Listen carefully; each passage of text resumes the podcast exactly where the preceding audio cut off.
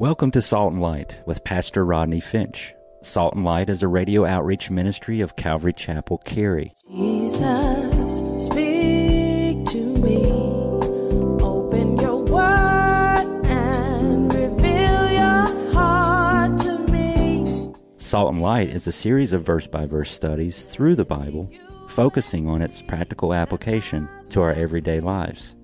Salt and Light is recorded live at Calvary Chapel, Cary in Apex, North Carolina. Stay tuned. At the end of the program, we will give you information on how to contact us, so be sure to have a pen and paper ready. Today, Pastor Rodney will be teaching from the book of 2 Samuel, chapter 5. So grab your Bibles and follow along. Now, with today's teaching, here's Pastor Rodney.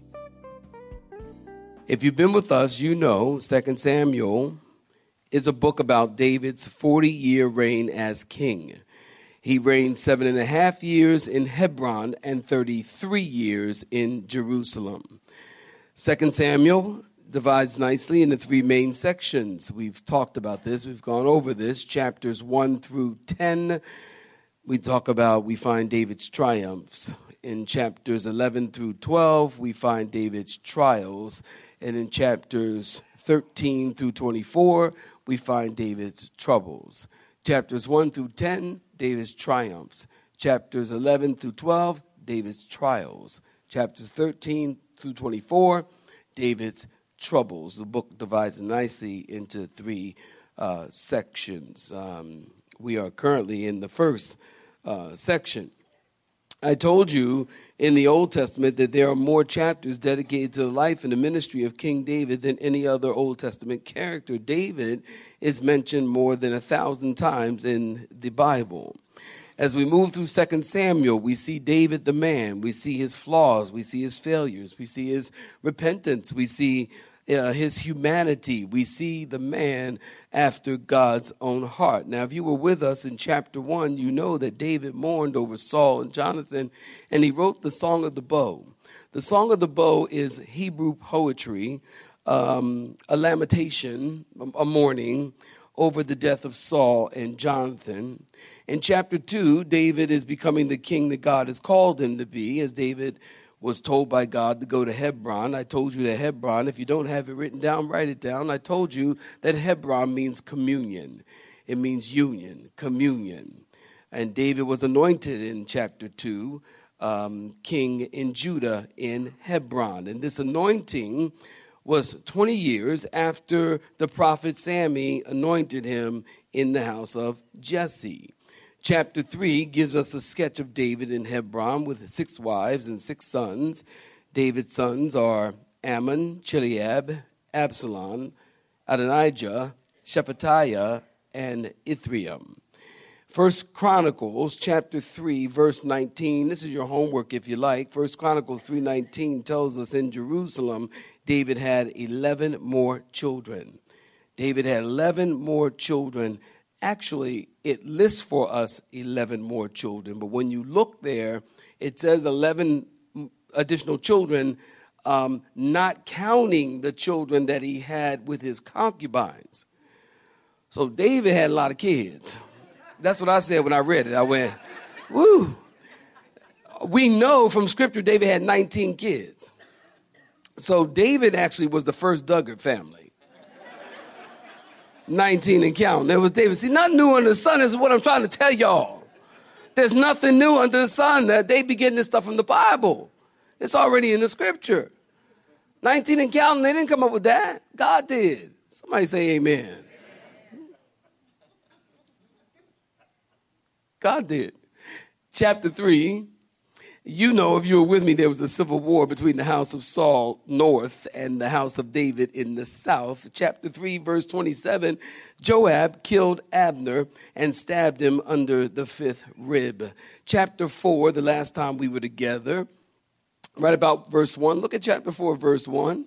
Um, Ishbosheth, uh, Saul's son, heard that Abner uh, was dead, and, and look at uh, just uh, peruse in chapter 4 there, heard that Abner was dead, and he lost heart because Abner was his military strength, and now he's weak. And he knows he can't maintain the kingdom against David without Abner. So Ishbosheth knew his days of reigning were almost over. Well, the last time we were together, we met Baanah and Rechab. Baanah and Rechab went to Ishbosheth's house in the middle of the day. Look at verse 6 of chapter 4. These guys walk in his house. They see Ishbosheth laying on the bed. Keep going with me in 6, 7, 8, 9. Laying on the bed, and they stab him in the stomach under the fifth rib. Under the fifth rib is a typical death blow to the heart. Baanah and Rechab were the children of Benjamin. I tell you that because Ishbosheth also was a Benjamite. And that means Ishbosheth was murdered by his family. Nice family. Well, after they killed Ishbosheth, then they took off running and they ran all night holding Ishbosheth's head. This is where we left off last time. In this wonderful, beautiful, lovely tale, as these men are running through the field with Ishbosheth's head and they get to David. And they said, David, behold, here's his head. And I, I get the impression they just kind of went, David, here, behold. David went, uh, I'll put that thing in the refrigerator. I mean, you know, because David, you know, for us, that would be shocking, wouldn't it?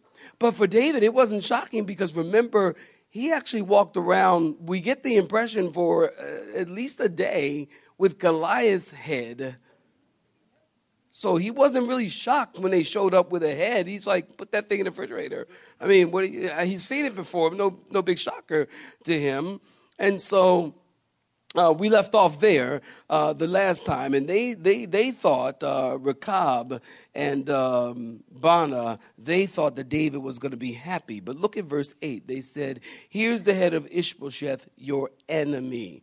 They said, The Lord has avenged my Lord the king, assuming God and David approved of what they did. Look at verse 12 of chapter 4. David commanded them to be executed. David said, Cut off their heads and their hands and their feet. And they cut off their hands and their feet because that's what they used to commit this murder. They took Ishbosheth's torso and they hung it by the pool in Hebron. And they took the head of Ishbosheth and they buried it in the tomb of Abner in Hebron. That's where we left off. Saints, we pick up in 2 Samuel chapter 5 and uh, we pick up in verse 1. 2 Samuel chapter 5, verse 1. If you're looking at verse 1, say amen. Then all the tribes of Israel came to David at Hebron, spoke and spoke, saying, Indeed, we are your bone and your flesh. Also, in time past, when Saul was king over us, you were the one who led Israel out and brought them in. And the Lord said to you, David, You shall shepherd my people Israel and be ruler over Israel. Therefore, all the elders of Israel came to the king at Hebron, and King David made a covenant with them at Hebron before the Lord. And they anointed, underline it in your Bible, and they anointed David king over Israel.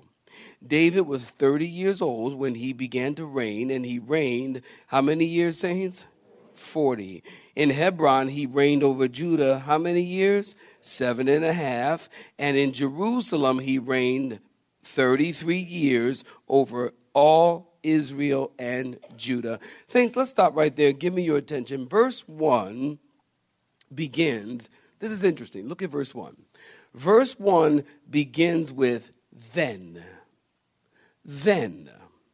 The word then, this is a long period of time.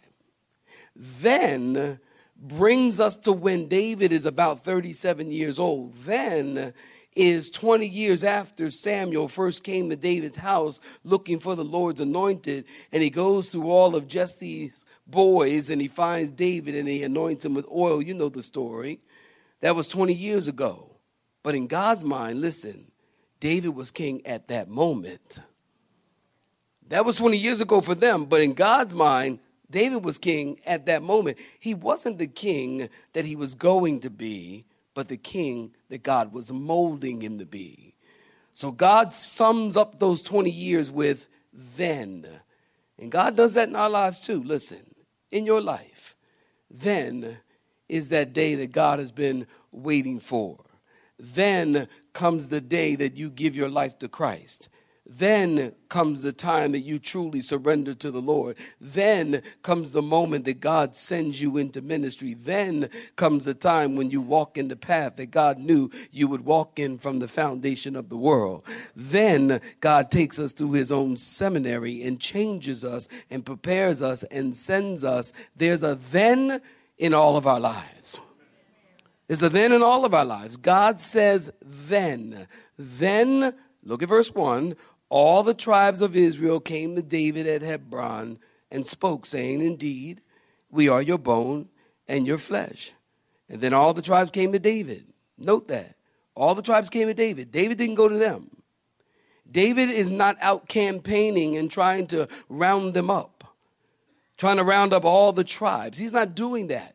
Notice it says, they came to him out of nowhere, they come to David. That tells us, listen, that this is something that God is doing, not David.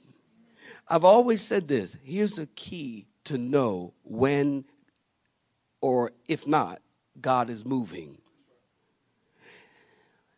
When something comes to you that you have not in any way, shape, or form orchestrated it, then you know that's the Lord. Because that's God doing it. But if you've been setting stuff up,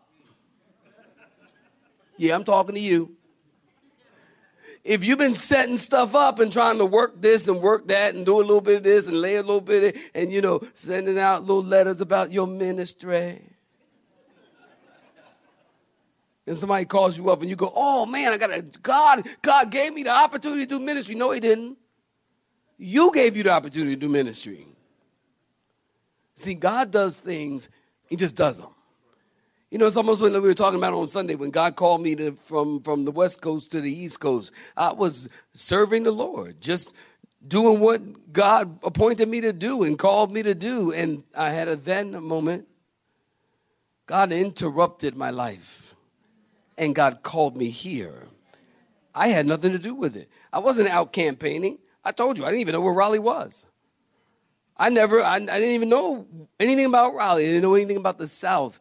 But God was doing it. David, we know that God is doing this because it's out of nowhere. This is something God is doing. And get this this is the first time that all the tribes are together since Joshua.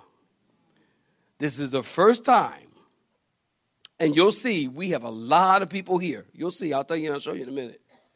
But this is the first time that all the tribes are together since Joshua. So Israel is acknowledging David as king without David's efforts, without David's help. He's not sweating, he's not working. They, they said, David, your family, you're bone of our bone. David, you're the one that God has called. Look at verse 2. They said, David, in the past, when Saul was king, you were the one who led us out and brought us in. And the Lord said to you, You shall shepherd my people Israel and be ruler over Israel. There's saying, David, you were our leader, even while Saul was li- li- living. Look at verse 3. Therefore, all the elders of Israel came to the king at Hebron, and King David made a covenant with them at Hebron. And note this they anointed David king over Israel. Now, you got your pen? Write this down. This is the third anointing of David in Samuel. This is the third anointing. The first anointing is when he was 15, 17 years old. You know your Bibles, don't you, students? When he was 15 or 17 years old, the prophet Sammy comes in and says, you know, uh, where, where, where's the, where's the next king of Israel? And he's going through Jesse's sons and, and, and nope, not him, not him, not him. You got anybody else? So we got a little son. He's a little ruddy kid, little redhead, little ruddy kid out there hanging with the sheep. Samuel said, Bring him in. And they brought David in, and Samuel poured a bucket of oil over him. Can you, can you imagine that? Like you're, you're like just come in from hanging out with the sheep, and all of a sudden this guy says, You know what? You're the king. And he just pours a bucket of, I mean, see, when we anoint with oil, we take a little dab. Like if you come to me for anointing, I got a little a little bit of oil right here, or I had I had some. I usually keep some oil right here. It's a little thingy, And I anoint you with oil, and it depends on it. if you're really sick, I might take a lot and make put a cross on your forehead. If it's really serious. if what it is is really serious, I, I might put a lot. You know, just but in the Bible, when you were anointed, you were soaked. You needed a towel after they anointed you. They poured a bucket of oil over his head. That was his first anointing when he was about 15 or 17 years old. The second anointing is in 2 Samuel chapter 2. All the men of Judah came and anointed him king in Hebron. And now all the nations come and they anoint him king. First Chronicles chapter 12 tells us what happened when they came to anoint David. Listen, I want you to keep your finger here with me Okay, we're gonna make enough time. Look, keep your finger here with me and go with me to First Chronicles. First Chronicles. So you got Second Samuel, right? First Kings, Second Kings, First Chronicles, Second Chronicles. If you go to Second Chronicles, you've gone too far. Come back. Go to Second First Chronicles chapter 12.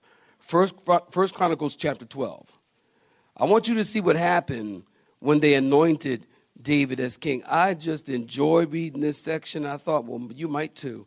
Look at uh, chapter 12 in verse 23. Look what happened. As a matter of fact, some of your margins, uh, your headings might say David's army at Hebron. So here David is standing there and, and, and, and they're anointing him with oil. And, and here is his army. Look at this. Now, these were the numbers. Look at verse 23. You looking at it? Say, I'm looking at it. Now, these were the numbers of the divisions that were equipped for war and came to David at Hebron to turn over the kingdom of Saul to him according to the word of the Lord. Of the sons of Judah, bearing a shield and spear, 6,600 armed for war. Of the sons of Simeon, mighty men of valor, fit for war, 7,100. Of the sons of Levi, Levi 4,600. Uh, jo- Jehoiada, the leader of the Aaronites, and with him 3,700. Uh, Zadok, a young man, a valiant warrior, and from his father's house, 22 captains.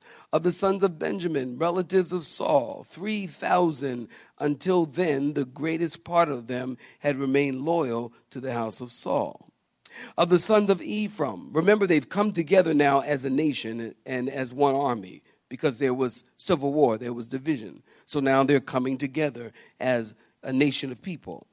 Of the sons of Ephraim, 20,800 mighty men of valor, famous men throughout their father's house.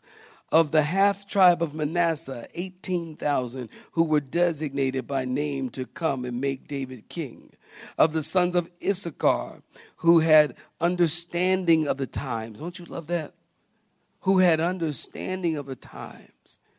God, we need understanding of the times who had understanding, understanding of the times, to know what Israel ought to do. Their chiefs were 200, and all their brethren were at their command. Of Zebulun, there were 50,000 who went out to battle, expert in war with all weapons of war, stout hearted men who could keep rank. Of Naphtali, 1,000 captains and with them 37,000 with shield and spear. Of the Danites who could keep a battle formation, 28,600. Of Asher, those who could go out to war, able to keep battle formation, 40,000. Of the Reubenites and the Gadites and the half tribe of Manasseh from the other side of the Jordan. 120,000 armed for battle with every kind of weapon of war all these men of war who could keep rank came to Hebron with a loyal heart to make David king over all Israel. And all the rest of Israel were of one mind to make David king. And they were there with David three days, eating and drinking, for their brethren had prepared for them. Man, that's a lot of people. Who was paying that bill?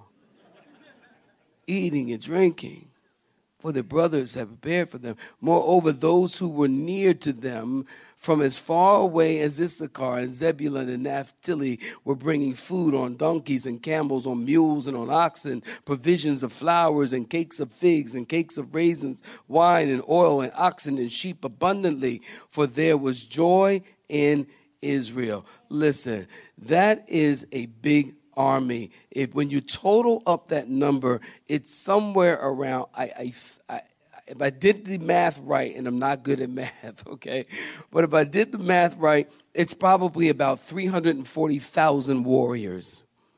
340,000 warriors came to Hebron from all over the country to acknowledge David and anoint him as their legitimate king. Go back to 2 Samuel with me and look at verse 4. David the Bible tells us in verse 4 was about 30 was 30 years old when he began to reign and he reigned for, for 40 years.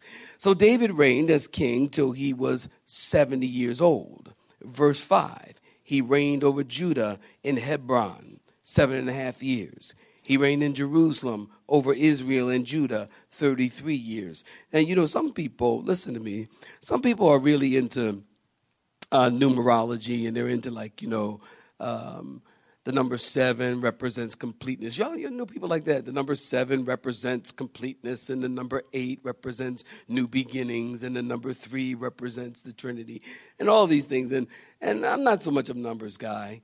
Uh, I don't, I don't, I don't know how much validity, and I honestly don't know the history of that. And I certainly do know that I don't really believe it's biblical. I don't see it in the Bible. I'm not a numbers guy, although uh, we do see uh, some consistencies, and I'll say it like that: some consistencies in Scripture regarding numbers. For example, thirty. Uh, we know from Scripture this number 30 is a significant number because Joseph was 30 when he stood before Pharaoh. Um, Jesus was 30 years old when he began his earthly ministry. Um, here in our text, the Bible tells us that David is 30 when he began his ministry. I want you to look at verse 6. Let's read on. Look at verse 6. Uh, and the king, in verse 6, you're looking at it. And the king and his men went to Jerusalem against the Jebusites, the inhabitants of the land, who spoke to David, saying, You shall not come in here but the blind and the lame will repel you, thinking David cannot come in here. Nevertheless, David took the stronghold of Zion, that is, the city of David. Underline verse 7, I'll tell you why in a minute. Now, David said, said on that day, Whoever climbs up by the way of the water shaft and defeats the Jebusites, the lame and the blind, who are hated by David's soul, he shall be chief and captain. Therefore, say, The blind and the lame shall not come into the house. Then David dwelt in the stronghold, and he called it the city of David. And David built all around the Millo and inward. So David went on and became great, and the Lord God of hosts was with him. And then Hiram, king of Tyre, sent messengers to David and cedar trees and carpenters and masons, and they built David a house. And so David knew that the Lord had established him as king over Israel and that he had exalted his kingdom for the sake of his people Israel. And David took more concubines and wives from Jerusalem after he had come from Hebron. Also, more sons and daughters were born to David.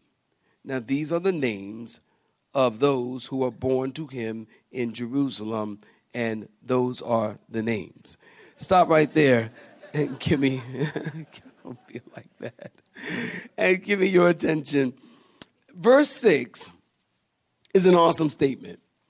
Look at it again. The Bible tells us the king and his men went to Jerusalem. Think about it. The king and his 340,000 men went to Jerusalem. Think about that. 300,000 warriors went to Jerusalem. Jerusalem was on the central ridge of the Jerusalem mountains. It was the heart of the land and the most strategic place in the land. You know, whenever I think of uh, Jerusalem, um, having been there many, many times, um, and encourage you to go, it is a beautiful city. Um, it is a beautiful city on a hill just like the Bible says. One of my favorite verses is in Psalm 125, and it says, As the mountains surround Jerusalem, so the Lord surrounds his people. You have been listening to Salt and Light, a radio outreach ministry of Pastor Rodney Finch and Calvary Chapel Cary, located in Apex, North Carolina. Join Pastor Rodney Monday through Friday at this same time. For information regarding service times, you can contact us at 1 800 293 0923. That's 1 800 293 0923. You may listen to today's broadcast in its entirety by visiting the Media Library on our website at cccary.org.